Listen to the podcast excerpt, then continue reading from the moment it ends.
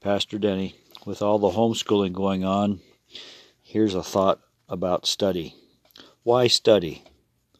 The more we know, the more we forget. The more we forget, the less we know. The less we know, the less we forget. The less we forget, the more we know. So why study? Well, it's important to study, especially the scriptures. John chapter 20, verse 26. A week later, his disciples were in the house again, and Thomas was with them.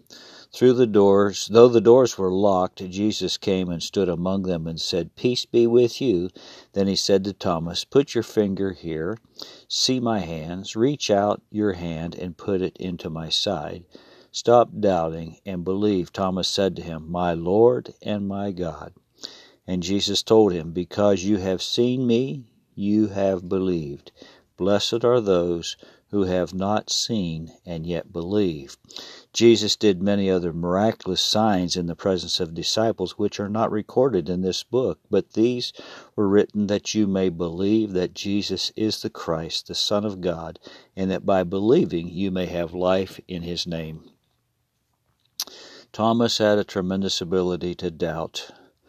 He even declared, Unless I can touch his hands, put my hand to his side, privately to the disciples. And when Jesus showed up, he distinctly said to him, Touch my hands, touch my side.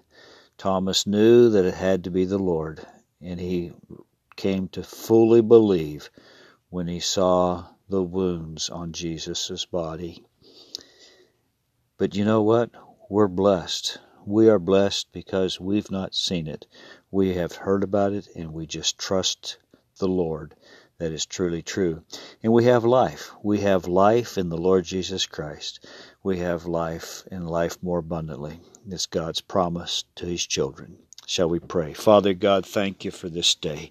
Lord, we plead the blood of Christ over all the medical teams around the world today. God, keep them safe from this virus.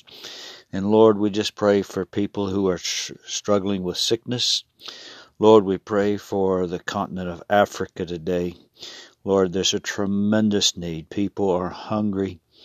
This virus now is beginning to start to move among them and cause all kinds of havoc. God, we just plead the blood of Christ over the body of Christ around the world today. Ask God for your intervention.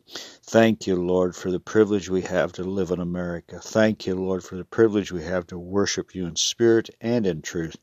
Thank you for the Holy Spirit that gives us the ability to speak in tongues, to pray your perfect language, pray your perfect will to be accomplished in our lives. God, thank you for loving us today.